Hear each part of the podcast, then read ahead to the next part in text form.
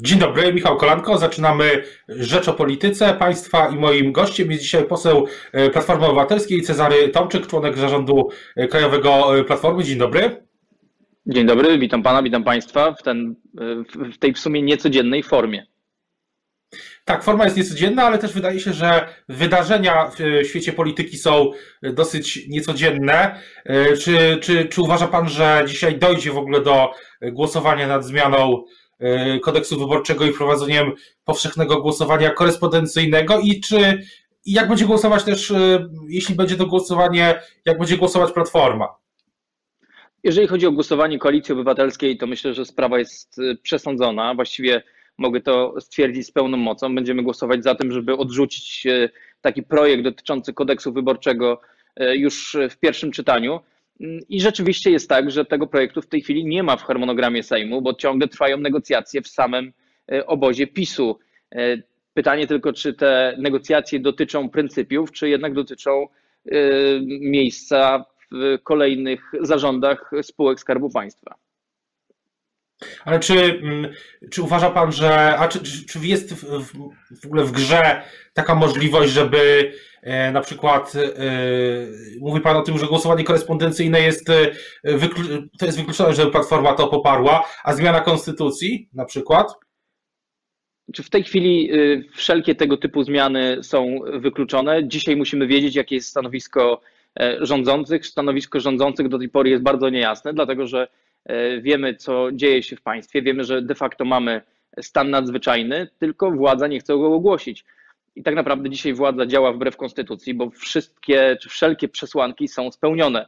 E, konstytucja i ustawa o stanie klęski nadzwyczajnej e, mówi, klęski żywiołowej mówi jasno, że wtedy, kiedy może dochodzić do epidemii, kiedy trzeba zapobiegać skutkom epidemii i walczyć z nią, E, właśnie wtedy potrzebne jest wprowadzenie stanu klęski żywiołowej, po to, żeby samorządy mogły walczyć, ale przede wszystkim, żeby ludzie mogli walczyć o odszkodowania. To jest dzisiaj coś, czego boi się najbardziej e, PiS, że ludzie będą chcieli odszkodowań za to, co się dzieje, za to, czego państwo nie przewidziało.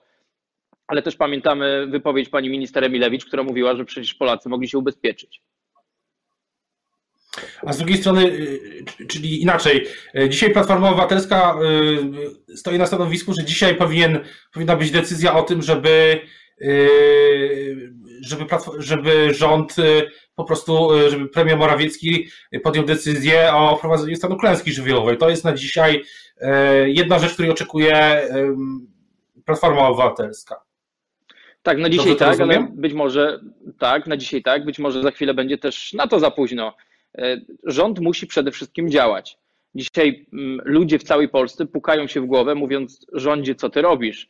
Dlaczego jest tak, że rząd zajmuje się dzisiaj kwestiami wyborczymi, angażując całe państwo w proces wyborczy? No bo, zobaczmy, jak to działa. Jeżeli e, ma być przeprowadzone e, głosowanie korespondencyjne, już pomijając fakt, że jest to niezgodne z obecnymi regulacjami, to jeżeli ktoś chciał kiedykolwiek wymyślić jakiś sposób na masowe zarażanie się społeczeństwa, to właśnie ten pomysł znalazł.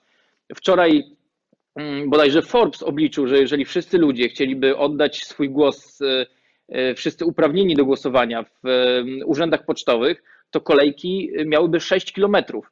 Musimy sobie wyobrazić, jak wygląda system, w którym żyjemy, jak wygląda państwo, w którym funkcjonujemy i czy rzeczy, które rząd dzisiaj proponuje, są w ogóle możliwe. Pamiętajmy, że żyjemy w, na etapie, kiedy jest w Polsce epidemia, kiedy ludzie boją się wychodzić z domu, kiedy nie mogą wychodzić z domu, kiedy policja nakłada mandaty, kiedy wozy policyjne jeżdżą i przez megafony ogłaszają, że jest kwarantanna i wiele osób nie może wychodzić z domu, a wtedy rząd mówi: OK, ale 20 milionów puszczamy na wybory. No to chyba jest gotowy sposób na y, zarażenie się ludzi. A jeżeli jest to głosowanie korespondencyjne, no to też wiemy, jak to działa. Ludzie muszą iść do, y, na pocztę. Jeżeli będzie jakieś inne rozwiązanie, to muszą mieć kontakt z kimś, kto potwierdzi ich tożsamość. Pół miliona ludzi jest na kwarantannie w tej chwili. Zdajmy sobie z tego sprawę. Ale z drugiej strony, no dobrze, ale ktoś może powiedzieć, no skoro warunki są takie trudne, no to rzeczywiście zagłosujmy przez y, pocztę. Ale to ja właśnie o tym mówiłem, że paradoksalnie jest tak, że głosowanie korespondencyjne wymusza więcej interakcji, e, albo przynajmniej tyle samo interakcji e, danej osoby z innymi osobami, co głosowanie tradycyjne. Bo po pierwsze, komisje wyborcze i tak muszą się zebrać, czyli trzeba mieć 300 tysięcy ludzi do komisji wyborczych. Po drugie, jest zaangażowanie poczty i listonoszy. Po trzecie, listonosze albo osoby uprawnione muszą potwierdzić tożsamość osoby głosującej. Po czwarte, ta osoba, odbierając już ten pakiet wyborczy, musi go wrzucić nie do skrzynki, tylko musi, e, e, że tak powiem, oddać go no przynajmniej na poczcie, czyli mamy 6-kilometrowe kolejki e, do urzędów pocztowych. I to wszystko byłoby bardzo trudne do zrobienia w normalnych warunkach. A wyobraźmy sobie, jak jest trudne do zrobienia wtedy, kiedy w Polsce jest epidemia. Tylko szalony człowiek mógłby wpaść na taki pomysł, ale jak widać, jest taki. A z, z, drugiej strony, ale wyobraża Pan sobie, że w tym roku w ogóle są e, warunki na przeprowadzenie jakichkolwiek e, e, wyborów? No bo na przykład Zbigniew Ziobro mówi, wczoraj ukazał się wywiad z Panem Ministrem w Super Expressie, mówi o tym, że teraz trzeba głosować, bo za chwilę będzie jeszcze więcej zachorowań, w sensie w domyśle Inaczej. jesieni. Wie Pan co? Wie Pan dlaczego teraz nie można głosować? Nie można głosować właśnie dlatego, żeby nie było więcej zachorowań. To nie jest odwrotność, e, tak jak mówi pan Zbigniew Ziobro. Ludzie teraz muszą być w domach po to, żeby nie zarażali innych, jeżeli są chorzy. I żeby sami się nie zarażali od osób, które są chore. Jeżeli 20 milionów ludzi puścimy w tryb wyborczy i zaangażujemy przynajmniej pół miliona urzędników państwowych i członków komisji wyborczych w proces wyborczy, a potem ludzi, 20 milionów ludzi, wyślemy do skrzynek pocztowych albo do urzędów pocztowych, to jest gotowy przepis na zarażanie społeczeństwa. Ja nigdy nie pozwolę i zrobię wszystko, żeby tak nie było, żeby z polskiego narodu zrobić kamikadze. A rzeczywiście y, władza robi wszystko, żeby chyba w tym kierunku polski naród poprowadzić. Nie pan, to są sprawy fundamentalne. Pamiętajmy, że to są sprawy fundamentalne. To jest sprawa dotycząca życia i zdrowia 38 milionów Polaków. To nie jest y, jakby rzecz, o której rozmawiamy mm, zupełnie abstrakcyjnie. Codziennie umierają ludzie, codziennie są nowe zachorowania. Jeżeli ktoś o tym nie pamięta, to znaczy, że jest absolutnie oderwany od rzeczywistości.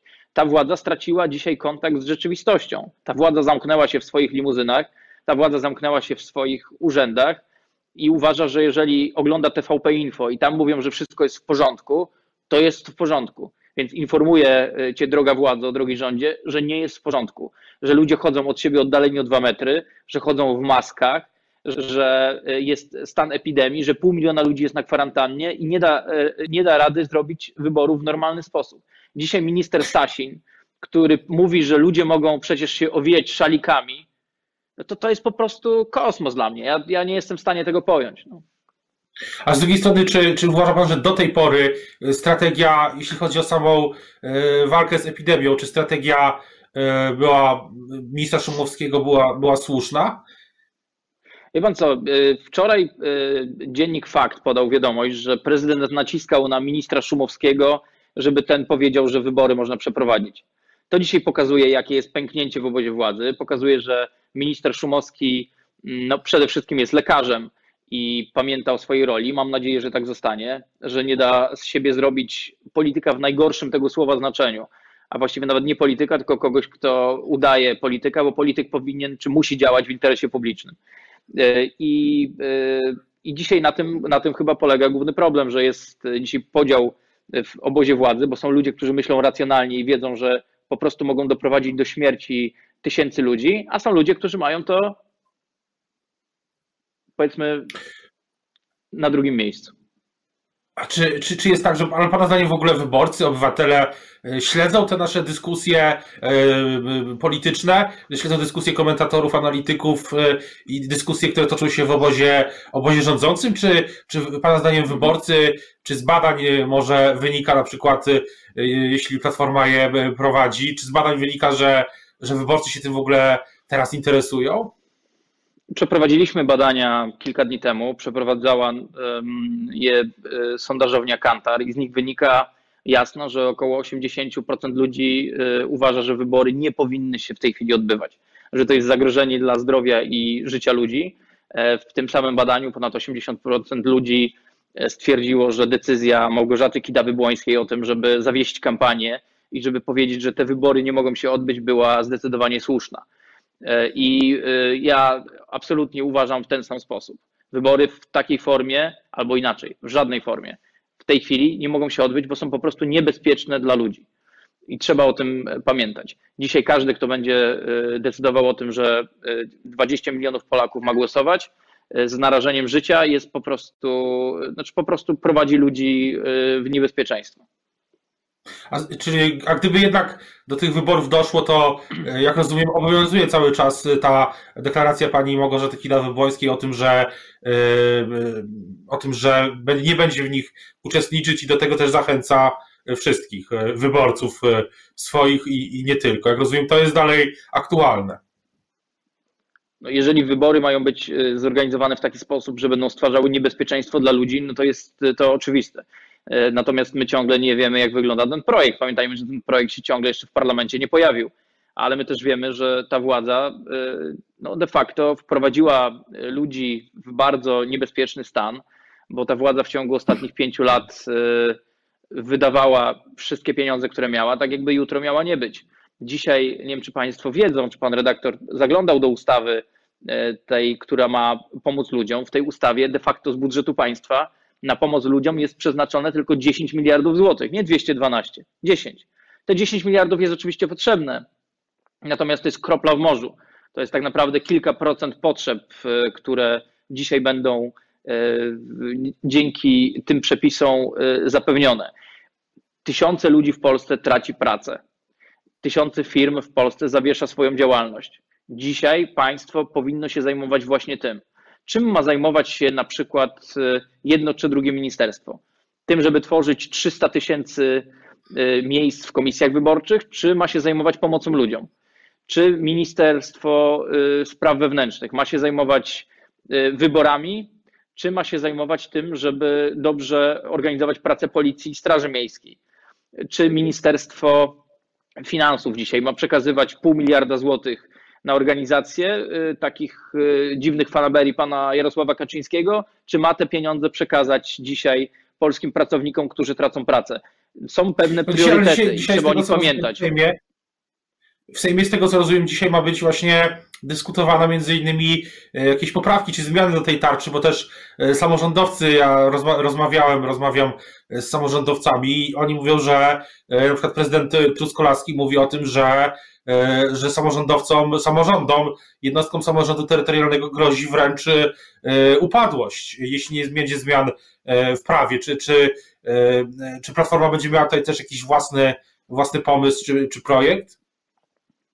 Platforma zgłosiła projekt, który nazwaliśmy tarcza, nie tarcza, tylko tam antykryzysowa, właśnie który miał być odpowiedzią na, na tą tarczę.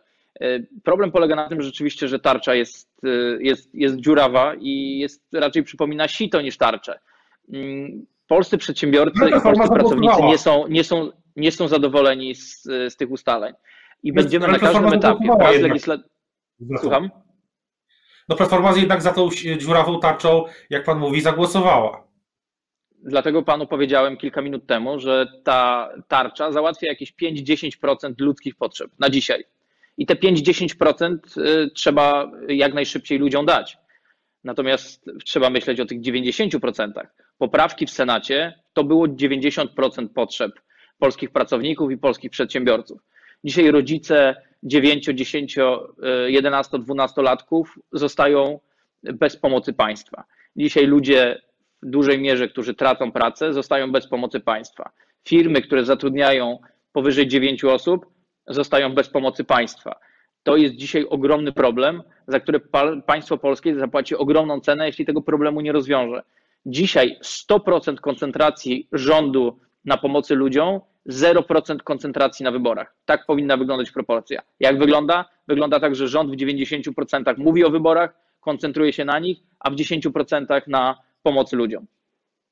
To jak będzie wyglądało dzisiaj e, posiedzenie Sejmu, to dowiemy się już wkrótce, bo z tego co rozumiem trwa jeszcze, czy trwał, e, trwało posiedzenie prezydium Sejmu e, i konwentu seniorów. Dzisiaj na pewno bardzo interesujący dzień w Sejmie nas czeka. Teraz już bardzo dziękuję za rozmowę Państwa i moim gościem. Dzisiaj był Cezary Tomczyk, poseł Platformy Obywatelskiej i członek zarządu krajowego Platformy. Dziękuję bardzo, do usłyszenia i do zobaczenia. Bardzo dziękuję, żegnam Państwa bardzo serdecznie i do zobaczenia dzisiaj na posiedzeniu Sejmu.